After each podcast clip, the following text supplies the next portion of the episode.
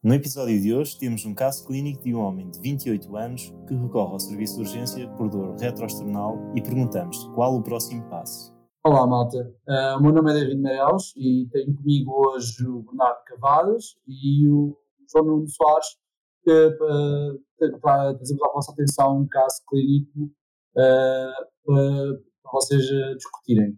Olá, Olá, uh, sejam todos muito bem-vindos ao podcast 96 Segundos. É um gosto estar convosco, David Meireles e Bernardo Cavadas, para resolver este caso clínico escrito por vocês, um, ehm, que vocês nem me deixaram ler antes de, de resolver o caso clínico, portanto eu estou aqui, não faço a mínima ideia do que é que vocês me vão apresentar. Uh, espero que seja um caso clínico interessante e uh, gostava só de deixar a nota para os nossos ouvintes visitarem o site Med Apprentice porque temos, uh, vamos ter em breve uma, uma grande novidade para vocês. Portanto, estejam atentos e vamos lá ouvir a pergunta, Bernardo. Certo, eu vou passar a ler então. Portanto, temos um homem de 28 anos que recorre ao serviço de urgência por dor retroesternal. Ele passou a noite anterior numa despedida de solteiro com os amigos e foram a vários bares da cidade. O amigo que o acompanha relata que todos abusaram no consumo alcoólico e que o doente vomitou por várias vezes. Durante a entrevista, o doente vomita novamente e repara-se que este era raiado de sangue vivo. Não tem antecedentes pessoais nem familiares de relevo. Ele e o amigo negam o uso de drogas ilícitas. À observação, o doente aparenta estar prostrado e desconfortável. Tem temperatura axilar de 37 graus, pressão arterial 90 por 60 e frequência cardíaca de 118 batimentos por minuto. Na auscultação pulmonar tem diminuição do murmúrio vesicular na base direita do pulmão e não tem alterações na auscultação cardíaca nem no exame abdominal. Foi realizada a seguinte avaliação analítica: hemoglobina 14.3, leucócitos 13, plaquetas 200, sódio de 138, potássio 4.1, cloro 102 e bicarbonato 24. O eletrocardiograma mostra taquicardia sinusal a radiografia do tórax mostra a pacificação do ângulo à direita e alargamento do mediastino. Portanto, com base nesta vinheta, queremos saber qual o próximo passo na abordagem deste doente. João, queres tentar esmiuçar aqui a vinheta e avançar com uma resposta? É uma pergunta bastante interessante. Parece-me que neste caso clínico se enquadra um, uma suspeita forte de uma perfuração esofágica secundária ao vômito. O que é okay. interessante, porque eu quando li a primeira frase e li um homem jovem com uma dor retroesternal, pensei que fosse um, uma, um, um infarto secundário ao consumo de cocaína, depois daquela Exato. despedida de solteiro. Sim. Uh, mas, face a este consumo alcoólico, estes vômitos com sangue, a esta leucocitose, um, parece-me que o doente está com uma doença, uma síndrome de Boerhaave, um, e face a esse diagnóstico grave, convém primeiro fazer um ABCDE, estabilizar o doente, uh, eventualmente realizar um exame diagnóstico que confirme o, o, o síndrome de Boerhaave, penso que é um, um, um qualquer coisa com, com contraste hidrossolúvel uh, uhum. pelo esófago, uma radiografia com contraste hidrossolúvel para mostrar o contraste okay. aí para o mediastino uh, e eventualmente o, o tratamento cirúrgico. Portanto, okay. eventualmente uma, um, um, tratamento cirúrgico. Portanto, mas tendo aqui que escolher um próximo passo, o que é que, o que, é que farias este senhor? Pá, este jovem? Uh, portanto, próximo passo, se eu encontrasse este doente na urgência, seria prioridades ABCDE. Portanto, uhum. o doente está consciente, está falar, portanto, ah, parece estar prostrado e desconfortável, mas se ele está a falar, a viagem está segura. Uh, B, uh, pá, não sei se ele está polipneico, tem, tem aquele derrame na base pulmonar. Pronto, uhum. no C encontramos aqui um problema, uma tensão de 90 a 60, portanto, okay. não, da parte da circulação não parece estar estável. Portanto, uhum. aqui não temos informação de saturação, mas eventualmente ao colocar um oxigênio, que ele até tem este derrame, provavelmente está dispneico. Certo eventualmente colocar alguns fluidos e avançar para um, para um exame complementar diagnóstico, como uma radiografia com, com gastrografina. Ok. Essas seriam as minhas prioridades. Muito bem. Então queres ver as hipóteses? Sim, força.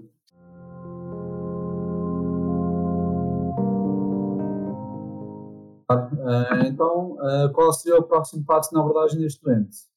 Endoscopia digestiva alta, exame contrastado com bário, soro fisiológico endovenoso, tomografia computadorizada do tórax ou toracocentese emergente?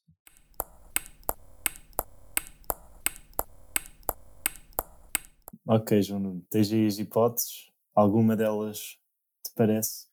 Sim, é, a endoscopia digestiva é claramente a resposta errada, não é? Isso está contraindicado nestes doentes. se há uma suspeita de uma perfuração esofágica, não vamos Sim. fazer uma endoscopia digestiva alta. Não, não. E o bário penso que estaria contraindicado, ele não é, não é hidrossolúvel, portanto iria ainda agravar a mediastinite, o, Uh, se, portanto, é aquilo que não se deve fazer quando se tem a suspeita de uma perfuração esofágica, é dar bário. Exato. Vamos falar um, disso mais à frente. aqui eu dava, parece-me que o mais correto seria o soro fisiológico, portanto, para estabilizar. O doente está com uma tensão de 90 a 60, borderline shock, um, okay. portanto, com taquicardia, portanto, parece haver um problema no sexo, parece-me correto. Aliás, nem sei se o doente tem condições para ir fazer ataque, portanto, estando instável, não sei se ele pode ir para para, para a radiologia fazer ataque, ou, ou, pelo menos deve ir com acompanhamento médico, colocando o soro a correr. E, e a toracocentese emergente, ali na sala de urgência, pronto, acho que punha o soro primeiro. Ok. E acho que faria então, no, no bloco operatório. É para bloquear a hipótese. Pronto, João, muito bem. Era mesmo essa a opção mais correta agora para a próxima abordagem do doente tu foste falando ao longo, à medida que ias, ias esmiuçando aqui a vinheta em aspectos muito importantes e nós concordamos em praticamente tudo. Realmente aqui o síndrome de Bauer foi o que aconteceu ao senhor, porque ele andou aqui a vomitar, uh, porque andou aqui a consumir muito álcool, não é verdade? Uh, alguns, alguns amigos nossos também já o fizeram, inclusive é nós. Uh, mas pronto, realmente teve aqui vários episódios de vómito e esses episódios de vómito podem ter provocado aqui uma perfuração no esófago e depois essa perfuração do esófago fez com que o conteúdo gástrico fosse ali para o pulmão e desse aqui estas alterações uh, e esta dor retroesternal e depois também as alterações que verificamos ali a nível do raio-x. O importante aqui, e como na maior parte dos casos, uh, aliás, em todos os casos que aparecem, nomeadamente os casos de cirurgia, quando o doente está hemodinamicamente instável, essa é sempre a resposta certa. Quando está ligeiramente hipotenso, aqui hipotenso borderline e taquicárdico, a resposta certa vai ser sempre meter o soro a correr e só depois é que vamos iniciar com a marcha diagnóstica. Tu falaste numa radiografia contrastada, uh, isso realmente está correto. Falaste aqui também que não podia ser o bário, e isso também está certíssimo. Nós metemos aqui esta linha uh, com bário precisamente para chamar a atenção que não se pode ser com bário, tem que ser com um contraste hidrossolúvel, nomeadamente a gastrogra gastrografina, como tinha sido sugerido. Caso contrário, vamos estar ali a inflamar ainda mais o pulmão e o mediastino, e isso vai agravar ainda mais com mediastinite química Portanto, sim, assim, muito resumidamente, é isto que, que, que há a salientar aqui no caso. Um, olha, um, tu estavas a pegar aqui no, nesta questão do, da pressão arterial ser borderline. Eu, eu gostava só de, para os nossos ouvintes lá em casa que estão a estudar para a PNA, que um, pá, este, este doente está está em, em choque, se, se, se este doente está em choque e se, e se ou se isto ainda é um estado pré-choque em que é iminente essa, pronto, essa, essa descompensação. E que é um estado de choque, é, porque temos aqui, temos uma pressão arterial limítrofe, ali em que a pressão arterial média está, nos 70 de mercúrio, já tem uma repercussão hemodinâmica com a taquicardia e ele tem, uma, um, tem um fator agravante que é a alteração do estado mental, ele está frustrado, desconfortável. Exato, isso, isso é uma questão importante, que é a definição de choque não necessita de ter hipotensão, portanto uma pessoa pode estar eh, normotensa e estar em choque, se for uma pessoa hipertensa de base e, e agora está com uma tensão arterial normal, por exemplo. Pronto, e como está prostrado, não é? Já tem ali um rebate neurológico. Portanto, esta provavelmente secundário a esta, este quadro sistémico de hipotensão. Uhum. Pronto, olha, e se quiséssemos aqui num caso, o síndrome de Bauer é uma, uma coisa que não é muito frequente, uh, mas normalmente isto aparece em episódios de vómitos, quando, quando nos aparece é vómitos que tem, mas gostava só de, de relembrar que qualquer coisa que aumente ali a pressão esofágica versus a pressão negativa depois do pulmão, por exemplo, um parto, convulsões, muita tosse ou muito riso até, isso pode também provocar aqui uma perfuração do esófago. Portanto, alguns casos clínicos podem vir com, estas, com estes fatores desencadeantes. E agora que também temos os Jogos Olímpicos a decorrer, também o levantamento de peso ali numa prova de terafilismo não, não seria todo, todo impossível, apesar daquelas pessoas terem toda a preparação física. É verdade. Uh, bom, e, e é... atentos. E é potencialmente Exato. catastrófico, não é? E é aquelas uhum, coisas exato. que são importantes de é estudar para, para a PNA. Exato. exato. É, é, tratar rapidamente, rapidamente, e quanto mais tempo demorarmos a identificar o problema e a tratar, pior vai ser o prognóstico deste doente. Eu, outra coisa também que queria adicionar, que não sei, para mim foi importante na altura quando estava a estudar, não sei se pronto, após os nossos ouvintes é, é que a definição do síndrome de Boerhaave, uh, e também neste caso, todas as situações que o Bernardo mencionou, são situações em que houve uma perfuração esofágica espontânea no contexto de uma, uma ruptura no iatrogenia uh, em, durante o procedimento de endoscopia digestiva alta, uh, seria considerado um síndrome Boerhaave, alguém, algum de vocês tem ideia disso? Uh, pelo menos pelo que eu li, não é considerado. Eu penso que o Boerhaave é, é secundário a um, a um, um quando é secundário Sim, é um processo espontâneo, exato, não é? Sim. Depois já há a perfuração por iatrogenia, sim, mas penso que, penso que é, é distinto, sim, pela definição. Ok. Mas teria que confirmar essa situação. Pronto, e mais alguma coisa adicionamos ao objetivo? O que é que podemos encontrar mais? Sim. É Sim, olha, só aqui uh, falar aqui também um bocadito, algumas pistas que podem aparecer no exame objetivo perante uma perfuração esofágica, seria, por exemplo, umas crepitações uh, à palpação por causa do enfisema subcutâneo e também há uma coisa muito interessante que pode aparecer que é o sinal de Raman, uh, que também são crepitações com cada batimento cardíaco. Isto é assim interessantíssimo de ouvir.